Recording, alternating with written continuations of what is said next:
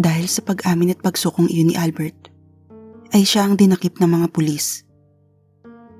Dinala naman si Alma sa ospital at kinontak ang ina nito. Dok, kumusta po ang anak ko? Bakit nawalan siya ng malay? Wala kayong dapat ipagala. Nagdadalang tao ang anak niyo. Nabigla si Wilma sa narinig. Agad niyang pinuntahan si Albert sa presintong pinagdalhan dito at ibinalita ang kalagayan ni Alma. Buntis po si Alma? Oo, Albert. At alam nating pareho na hindi si Efren ang ama ng batang dinadala niya ngayon. Ani Wilma. Natigilan si Albert habang nakahawak sa mga rehas, kausap ang ina ni Alma. Naalala niya ang pangyayaring iyon. Halos 2 buwan na ang nakakaraan. Kinausap siya noon ni Wilma at ni Efren sa isang restaurant. Ang pagtatagpo at pag-uusap na inilingid sa kaalaman ni Alma. Isang plano ang kanilang hiniling sa binata. Plano para sa kaligayahan ni Alma. Baog si Efren at walang kakayahang mabigyan ng anak si Alma. Bagay na labis na pinapangarap nito. Ang pagiging baog ni Efren ay inilihim nito sa kaalaman ng asawa. Si Efren ang nakaisip na hingi ng tulong ni Albert, sa tulong na rin ni Wilma. Kinuha nilang sperm donor ang binata upang mapagbigyan ng asawa sa pangarap nitong magkaanak. Isang sekretong hanggang sa pagkawala ni Efren ay hindi na ipaalam kay Alma. Sekretong habang buhay na itatago nilang 3. Bahagyang napangiti si Albert, ngunit lumuluha. Natutuwa dahil may anak na sila ng babaeng pinakamamahal, ngunit malungkot dahil sa sitwasyon nito ngayon. Hindi tuloy niya maamin kay Wilma ang katotohanan na si Alma ang tunay na salarin at hindi siya. Sa kalagayan ngayon ni Alma, lalong hindi niya mapapayagang makulong ito.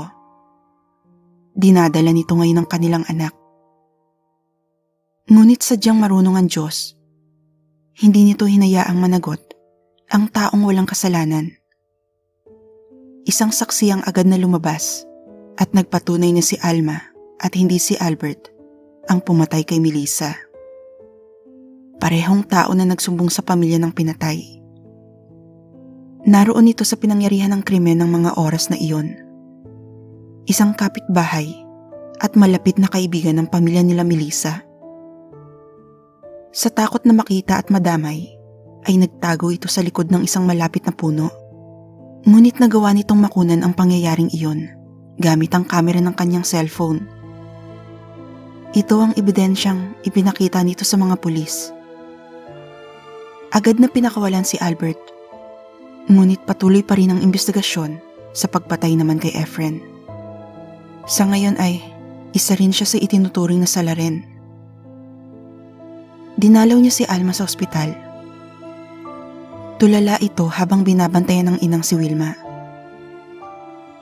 Naupo ang binata sa gilid ng kamang kinahihigaan ng kaibigan. Naluluha itong hinaplos ang pisngi ni Alma. Patawad. Hindi kita naipagtanggol. Mula sa pagkakatulalay, tiningnan siya nito. Nasaan ang asawa ko? Malungkot nitong tanong. Hindi nakaimik si Albert. Napayuko ito. Hindi alam kung papaanong sasabihin sa kaibigan ng mga nangyayari. Alam niyang wala na ito sa katinuan. Magdudulot lamang ng hindi maganda sa kaibigan kung magtatapat siya. Sabi mo yahanapin natin siya. Sabi mo itutulungan mo ko. Sinungaling ka! Sinungaling ka!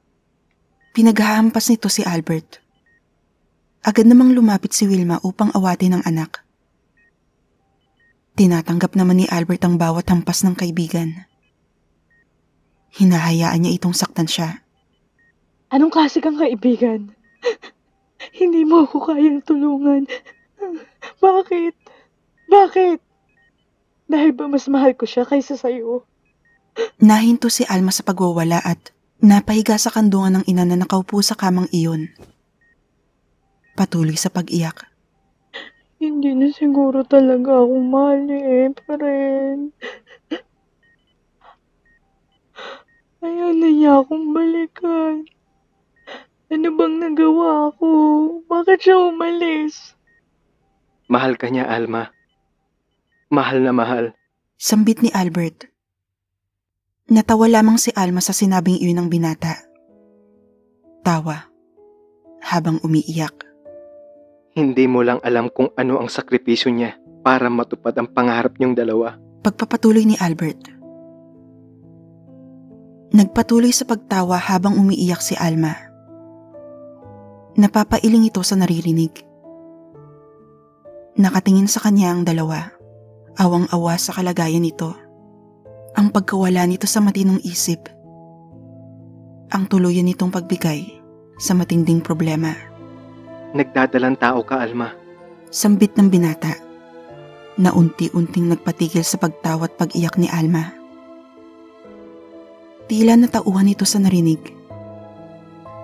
Dinadala mo na ngayon ang anak ni Efren. Almost 2 months ka ng buntis, Alma. Napatingin si Alma sa kaibigan. Gayon din si Wilma. Unti-unti ay gumuhit ang ngiti ni Alma. Agad itong bumangon at niyakap si Albert. Muli itong naiyak.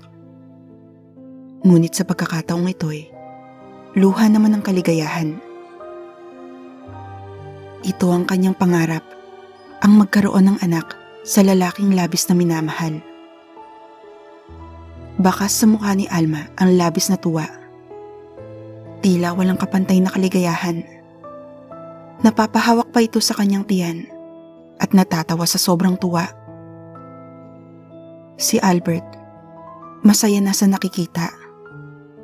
Ito ang nais niya, ang makitang maligaya si Alma. Alam niyang ito ang labis na magpapasaya sa kaibigan. Kaya naman itinuloy niya ang kasinungalingang nilikha nilang tatlo ni Efren at ni Wilma. Alang-alang sa babaeng mahal nila, si Alma. Kahit anak niya at hindi ni Efren ang dinadala nito ngayon. Masakit, pero masaya siya. Nang makatulog si Alma ay nagkaroon ng pagkakataon sina Albert at Wilma na makapag-usap. Nagtungo sila sa chapel ng ospital na iyon. Mahal na mahal mo talaga ang anak ko. Hindi ko akalaing magagawa mo ang bagay na ito. Labis kitang hinahangaan. Ani Wilma. Higit pa sa buhay ko. Wala sigurong salita ang makapaglalarawan kung gaano ko kamahal ang anak niyo. Kahit na alam kong na hindi niya ako kayang mahalin ng higit pa sa isang kaibigan. Hindi bali nang magdusa ako. Sapat na sa akin ang malamang masaya siya. Habang buhay mo bang itatago sa kanya na anak mo yun at hindi ni Efren? Kung kinakailangan po, ayaw kong kamuhiin niya ang bata sa oras na malaman niya ang katotohanan. Ayaw ko ring tuluyan siyang magdusa. Gusto kong habang buhay na manatili sa isip niya na anak iyon ni Efren, ang lalaking tunay niyang minamahal. Niyakap ni Wilma ang binata. Maraming salamat sa walang kapantay na pagmamahal mo sa anak ko. Patawarin mo rin sana siya sa mga naidulot niya sa buhay mo. Wala kayong dapat ipag-alala, tita. Ginusto ko ito. Lumipas pa ang ilang buwan. Ay napatunayan sa korte na walang kinalaman si Albert sa pagkamatay ni Efren. Si Alma naman ay nahatulan ng habang buhay na pagkakakulong dahil sa pagpatay sa asawa. Ngunit dahil sa kalagayan nito ay napagpasyahan ng korte na ilagak siya sa isang mental institution. Sa mental institution na iyon na rin nanganak si Alma, isang malusog na sanggol na babae. Lumuluha itong niyakap ang anak. Panayang sambit nito sa pangalan ng asawang si Efren. May anak na tayo, Efren. Umuwi ka na. Buo ng pamilya natin. Natupad na ang pangarap natin. Naroon ang mga oras na iyon sina Albert at Wilma. Naroon sila upang kunin ang sanggol dahil hindi ito maaaring manatili sa pangangalaga ni Alma sa ganoong kondisyon. Nagwala si Alma sa kanilang pag-alis. Labag sa loob nito ang pagkuha ni na Albert sa kanyang anak. Halos isumpa niya ang binata sa sobrang galit. Nanatili sa kanilang pangangalaga ang sanggol na isinunod ni Albert sa pangalan ni Alma. Patuloy na umaasa si Wilma na gagaling ang anak mula sa pagkabaliw. Ngunit hindi na nakayanan ni Alma ang pangungulila sa anak at sa asawang si Efren. Kahit na madalas siyang dalawin nila Albert at Wilma, kasama ang anak niya. Walang naitulong ang mga gamot at therapy. Mas nangibabaw ang mapapait na alaala, ang pangungulila at labis na kalungkutan, pati na ang bumabalik na galit sa babae ni Efren na si Melissa at galit sa pagkuha nila Albert sa kanyang sanggol. Ipinangako noon ni Alma sa sarili na hinding-hindi siya tutulad sa kanyang mga kaanak na nagpatiwakal, ay nabigo siya ngayon. Nagpakamatay ito gamit ang bedsheet. Ibinigti ang sarili mula sa rehas ng mataas sa bintana ng silid niyang iyon. Naisip niyang iyon lamang ang tanging paraan upang magsama silang muli ni Efren.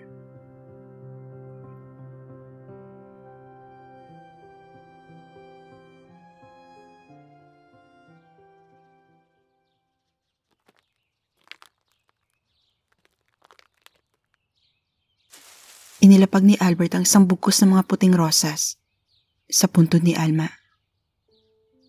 Nagtutubig ang mata niya habang karga ang anak na mahigit 1 taong gulang na. 1 taon na ang nakakaraan mula nang pumanaw si Alma. Sa loob ng 1 taong iyon ay natutunan ni Albert na tanggapin na wala ng babaeng pinakamamahal. Tinanggap na niyang sumama na ito sa lalaking tunay nitong minamahal. Sa kabilang buhay. Saan ka man naroroon ngayon? Gusto kong malaman mo na ikaw lang at ikaw ang tanging babaeng magiging laman ng puso ko. Huwag ka mag-alala. Hindi ko pababayaan ang anak mo. Mahal na mahal kita, Alma. Mahal na mahal. Mahal na mahal kita. Sambit nito sa sarili, kasabay ng pagpatak ng luha. Pumanaw man si Alma, ay nag-iwan naman ito ng isang napakalagang regalo sa kanya. Ang anak nila, na si Maria Alma.